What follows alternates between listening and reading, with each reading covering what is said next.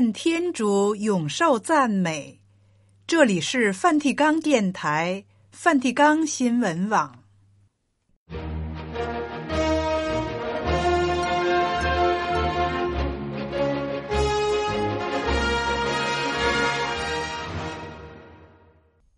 听众朋友好，今天是二月十五日，星期四。在今天的节目时间里，我们首先为您播送新闻时事、圣座活动和普世教文，然后播送基督徒的婚姻与家庭。现在，请您收听今天的播音内容。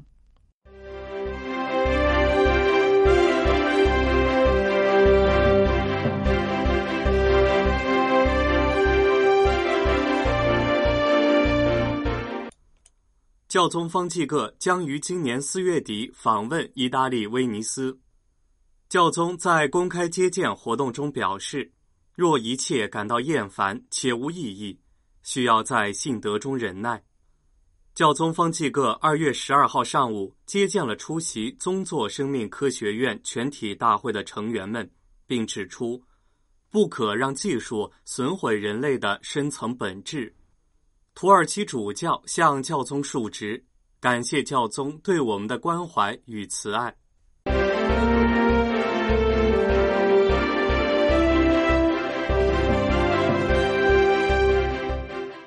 教宗方济各将于今年四月二十八号访问威尼斯，他是第一次访问该城。贝尔格里奥是第四位前往威尼斯的教宗，在此之前。保禄六世教宗于一九七二年，若望保禄二世教宗于一九八五年，本笃十六世教宗于二零一一年到访过威尼斯。圣座文化教育部和威尼斯宗主教府在一份联合公告中，预告了教宗这次访问的几个时刻。他将前往设在朱代卡女子监狱的第六十届威尼斯国际艺术双年展圣座展馆。此外，教宗也将会见威尼斯宗主教区的教会团体。公告称，行程细节尚待确认，不久后将公布。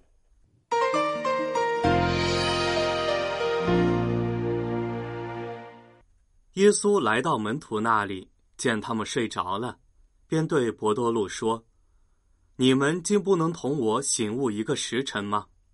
醒悟祈祷吧。”免陷于诱惑，心神固然切愿，但肉体却软弱。这是教宗方济各二月十四号主日周三公开接见活动开始时诵读的马窦福音的段落。当天是四旬期首日，教宗醒词的题目是“懒惰”，属于恶习与德行的系列要理讲授。教宗首先解释，“懒惰”一词来自希腊文。意思是缺乏关心。一个人如果懒散、怠惰、淡漠，我们就说他懒惰。教宗说，这是一种非常危险的诱惑。谁若成为他的牺牲品，就好像被一种死亡的愿望压垮那样，对一切感到厌烦，与天主的关系变得乏味，甚至那些最神圣的行为。那些曾经使他内心炙热的行为，现今在他看来似乎毫无益处。为了进一步说明懒惰的含义，教宗提到隐修士艾瓦格里乌斯所描述的懒惰人的行为。阅读时，懒惰的人常打哈欠，很容易被睡意所征服。他揉揉眼睛，搓搓手，把眼睛从书本上挪开。盯住墙壁，然后又把眼睛回到书本上，继续读一会儿。最后，他低下头，把书本放在头下，进入轻轻的睡眠。教宗表示，在这个描述中，让人隐约的看到一些接近抑郁症的情况。的确，对于那些处于懒惰状态的人来说，生活失去了意义。祈祷变得枯燥无味，各种奋斗似乎毫无意义。即使年轻时我们也曾充满激情，现在看来是不合逻辑的，是无法使我们幸福的梦想。如此一来，我们随它而去，分心不思考，似乎是唯一的出路。那么，哪些是治疗懒惰的切实方法？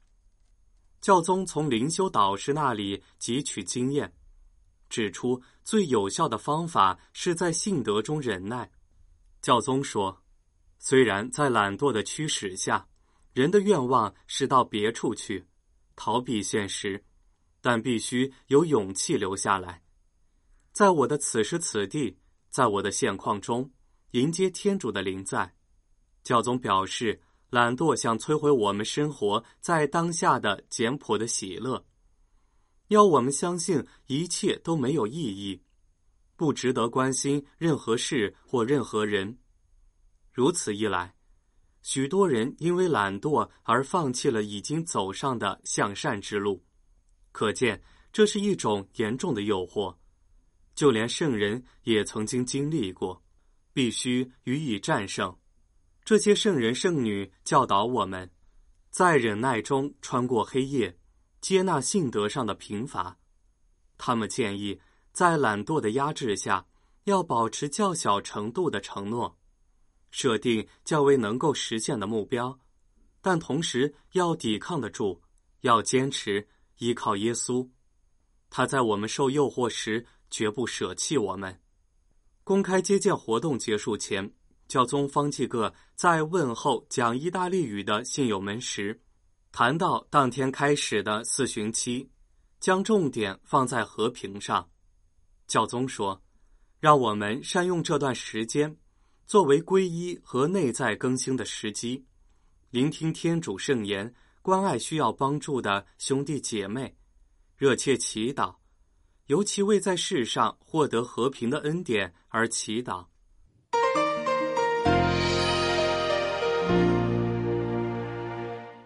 教宗方济各二月十二号上午接见了出席宗座生命科学院全体大会的成员们，对这次大会的主题“人类意义与挑战”做了反思。教宗指出。在人工智能时代，人们担心算法将成为衡量人类事物的普遍准则，因此有必要重新了解人与机器的关系。这需要明白用什么来评定人类，即人类最深层的本性。教宗首先指出，将自然进程与人工进程区分开来并不适合。这样的区分认为前者才是真正的人类，而后者则是与人类不相干，甚至是截然相反的。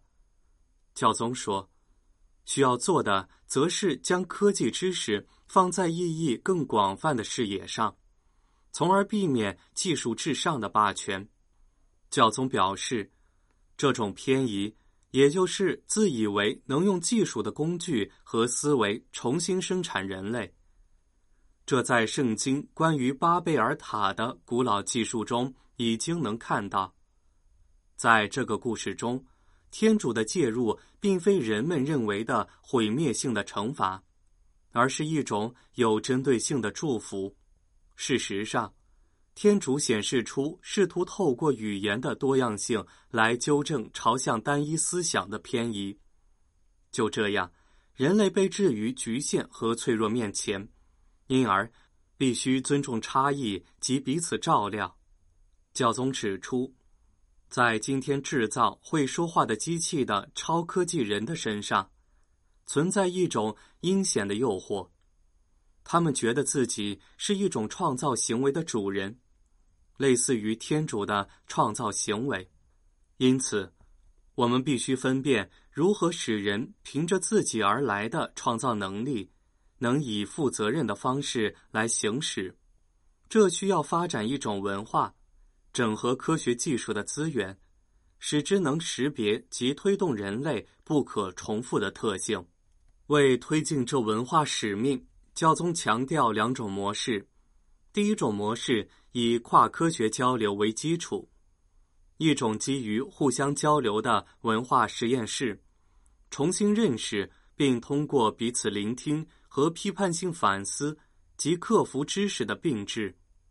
第二种模式则在宗座科学院的同道协行进程中显而易见。教宗指出，这是一种要求严格的研究方式，因为它需要专注和精神上的自由，在尚未探索和未知的道路上，向改变持开放态度，摆脱各种不结果实的一成不变的束缚。教宗最后表示，基督信仰一直做出了重要贡献，从所接触的各种文化中吸收具有意义的传统。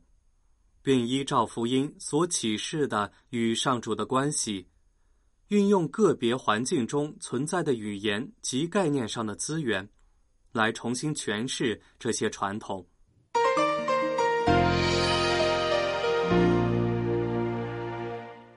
土耳其主教团全体主教于二月九号前来梵蒂冈，向教宗方济各述职。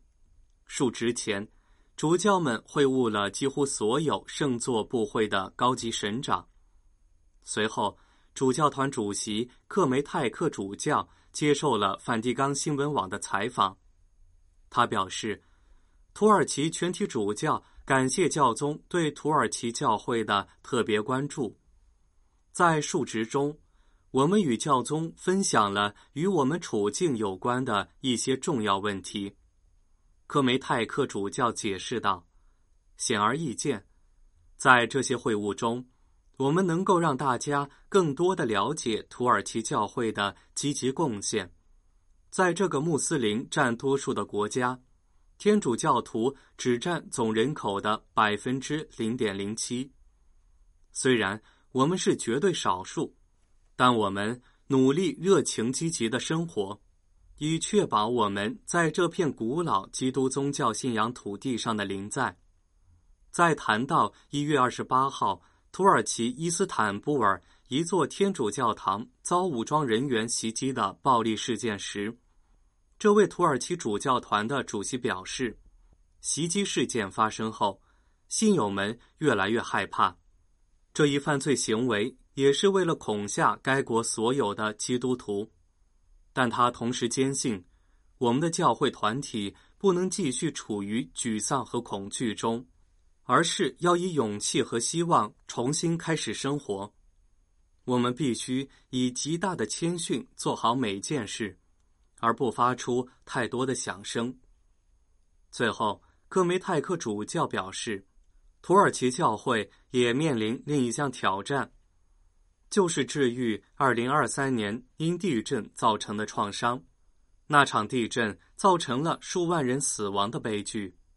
他总结道：“土耳其民爱会和安纳托利亚民爱会正在尽一切能力提供灾后重建工作。”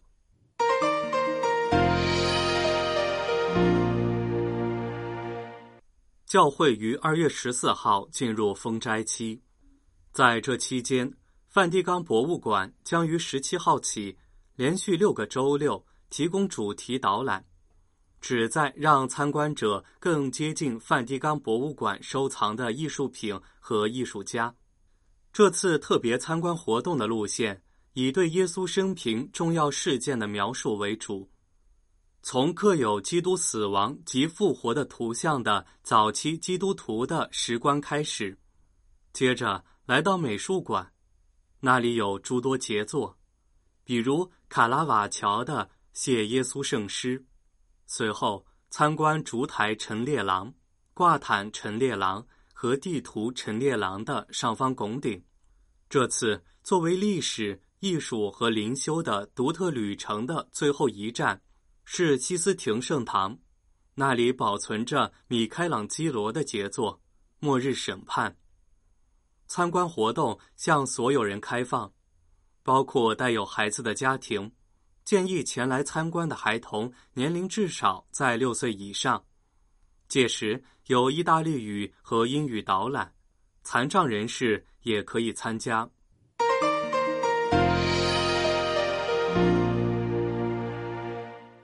新闻报道播送完了，这里是梵蒂冈电台，梵蒂冈新闻网。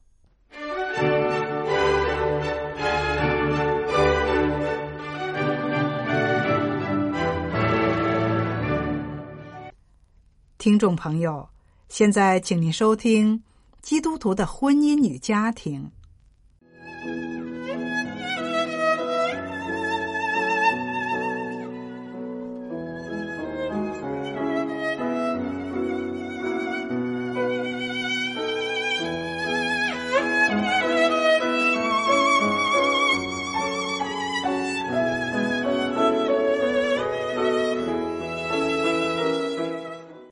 在婚姻生活中，假如我们听到另一半说“我的事业比我的婚姻顺利”，或者“我嫁错了人”，这些话当然很伤人。这里就牵涉到体验受伤的感受，以及学习担当伤痛的课题。关于这点，从事家庭辅导工作数十年的天主教社会服务修女会任昭彰修女。在以创造性婚姻为题的系列讲座中指出，我们要学习体会，让我们受伤的究竟是什么？是觉得他人不重视我，或者感到自己被爱的不够，或者怀疑自己的能力不够好，经验不充足，还是觉得自己不被信任？这些都可能伤了我们的心。我们必须学习可以痛。可是，一般人会逃避痛苦，他们会说：“不要谈了，不要谈了，谈了也没有用。”我知道他会说什么。没错，沟通必然伴随着感受，会出现不愉快和伤痛的感觉。有些人也许会说：“现在不是最好的沟通时机，我们现在过得很好，会把气氛搞坏。”没错，沟通有时就是会破坏气氛，但是还是要沟通，要学习担当痛，接受痛，身体本身能化解这个痛，让痛的感觉通过。要是不沟通，我们早晚会爆炸。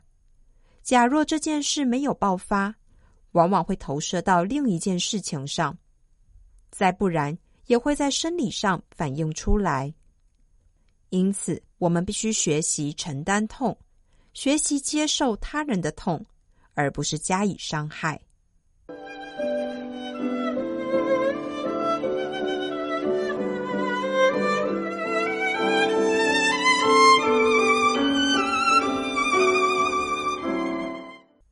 伤害是最难表达的感受。人活在这个世界上，生活越充实，就越容易受伤。因为越充实，表示人际关系越丰富多彩。只要跟人有关系，就一定会受伤。所以我们必须学习可以受伤。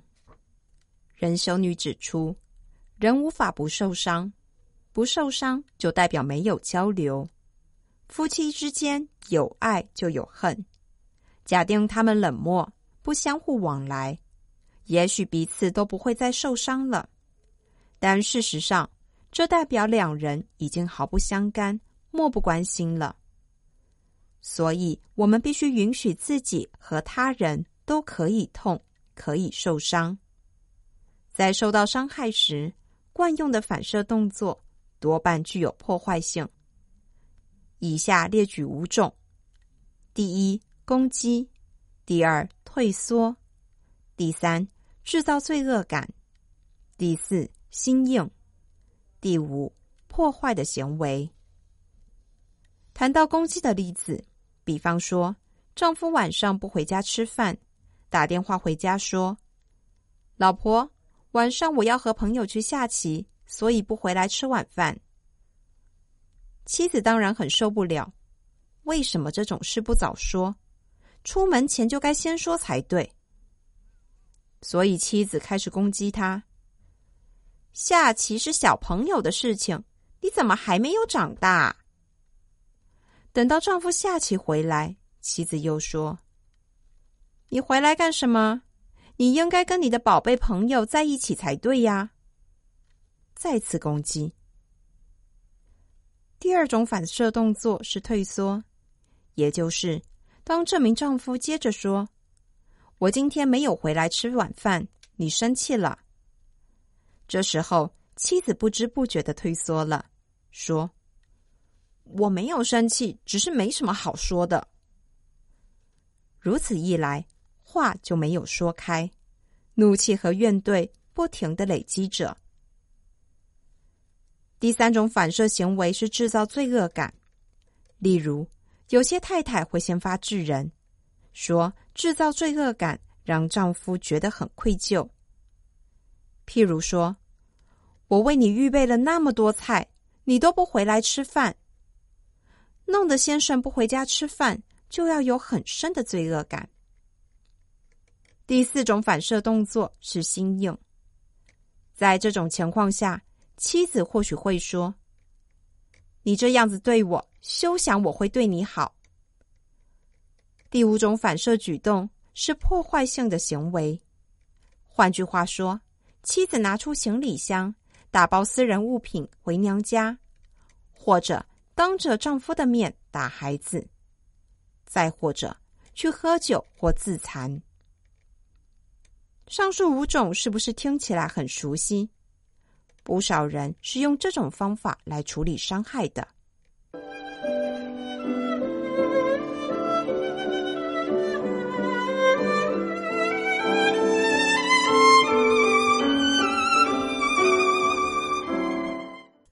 仁修女强调，一个健全的成年人必须发展出属于自己的应对方式，来处理被伤害的感受。这样的方式不再沿用以往我们不自觉的反应，而是经过思考、反省和不断成长而来，是具有建设性的处理方式。一般来说，我们面对伤害时，有建设性的处理方式有以下五种。第一，承认自己受了伤；第二，问问自己有没有恰当的理由可以被伤害；第三，注意言辞；第四，承认所有的伤害并不是都能解决；第五，用我的讯息来表达伤害。在伤害中，我们首先要承认自己受了伤。一个人能够承认自己受了伤，我们的身体就能跨越这个伤害。唯有察觉到之后，深入去体会并表达出来，身体才会比较舒服，比较有能力跨越这个伤害。大部分的男性很难承认受伤，他们会说：“没有人能伤害我，我很能干，没有人能伤害我。”结果。却伤害了自己的心脏和血压。第二是要问问自己有没有恰当的理由可以被伤害。我们要静下心去体会，究竟对方有明确的言语或实际的行动让我们受伤，或者他根本是无意的，是我自己有旧伤。不管任何的人，只要碰到我的痛处。我就会认为他在伤害我。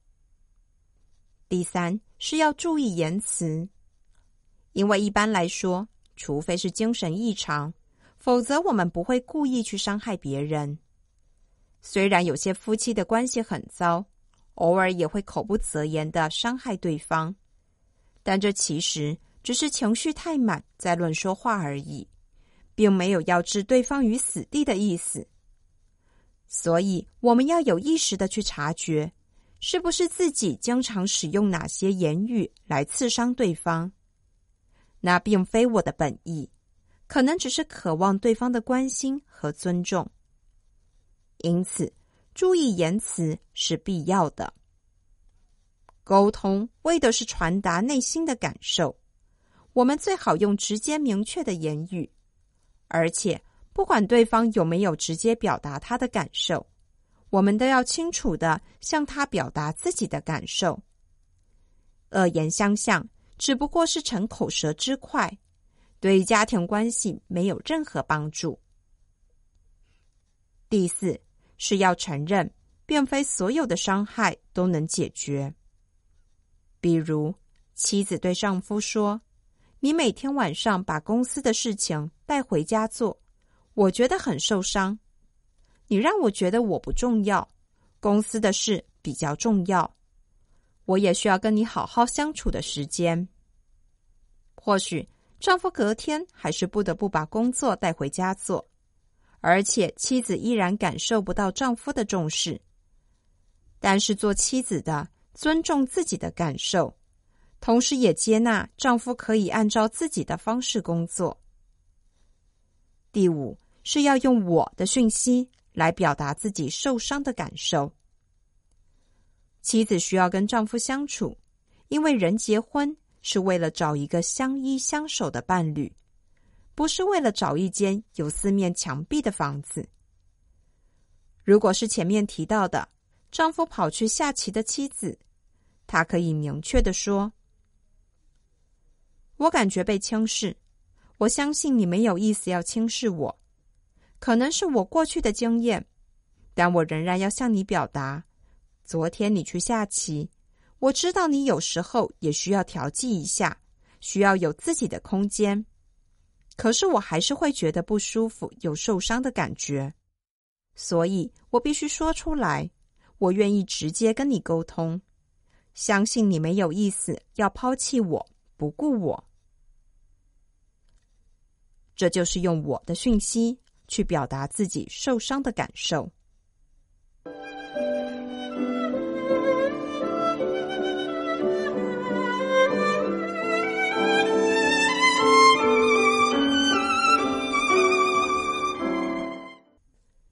今天我们介绍了沟通中五种破坏性的反射动作和五种有建设性的方法。破坏性的反射行为分别是攻击、退缩、制造罪恶感、心硬以及破坏的行为。有建设性的方法则是要承认自己受了伤，要问问自己有没有恰当的理由可以被伤害。要注意言辞，要承认所有的伤害并不是都能解决，并且要用我的讯息来表达伤害。在下周四的节目中，我们要继续跟随仁修女的引导，认识基督徒夫妻的性与爱。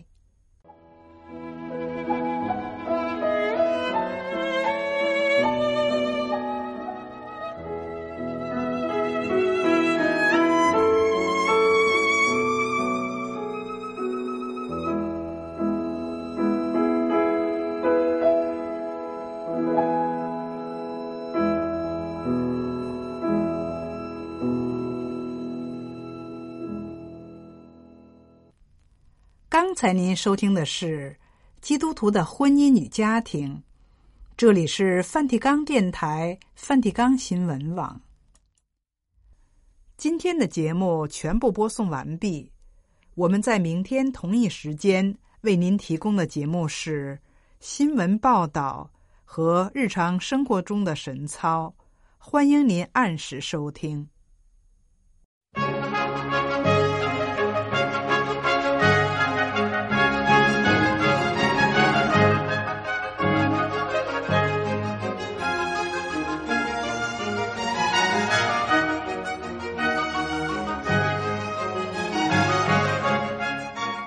这里是梵蒂冈电台梵蒂冈新闻网，谢谢您的收听，再会，老爹都耶稣斯克里斯多斯。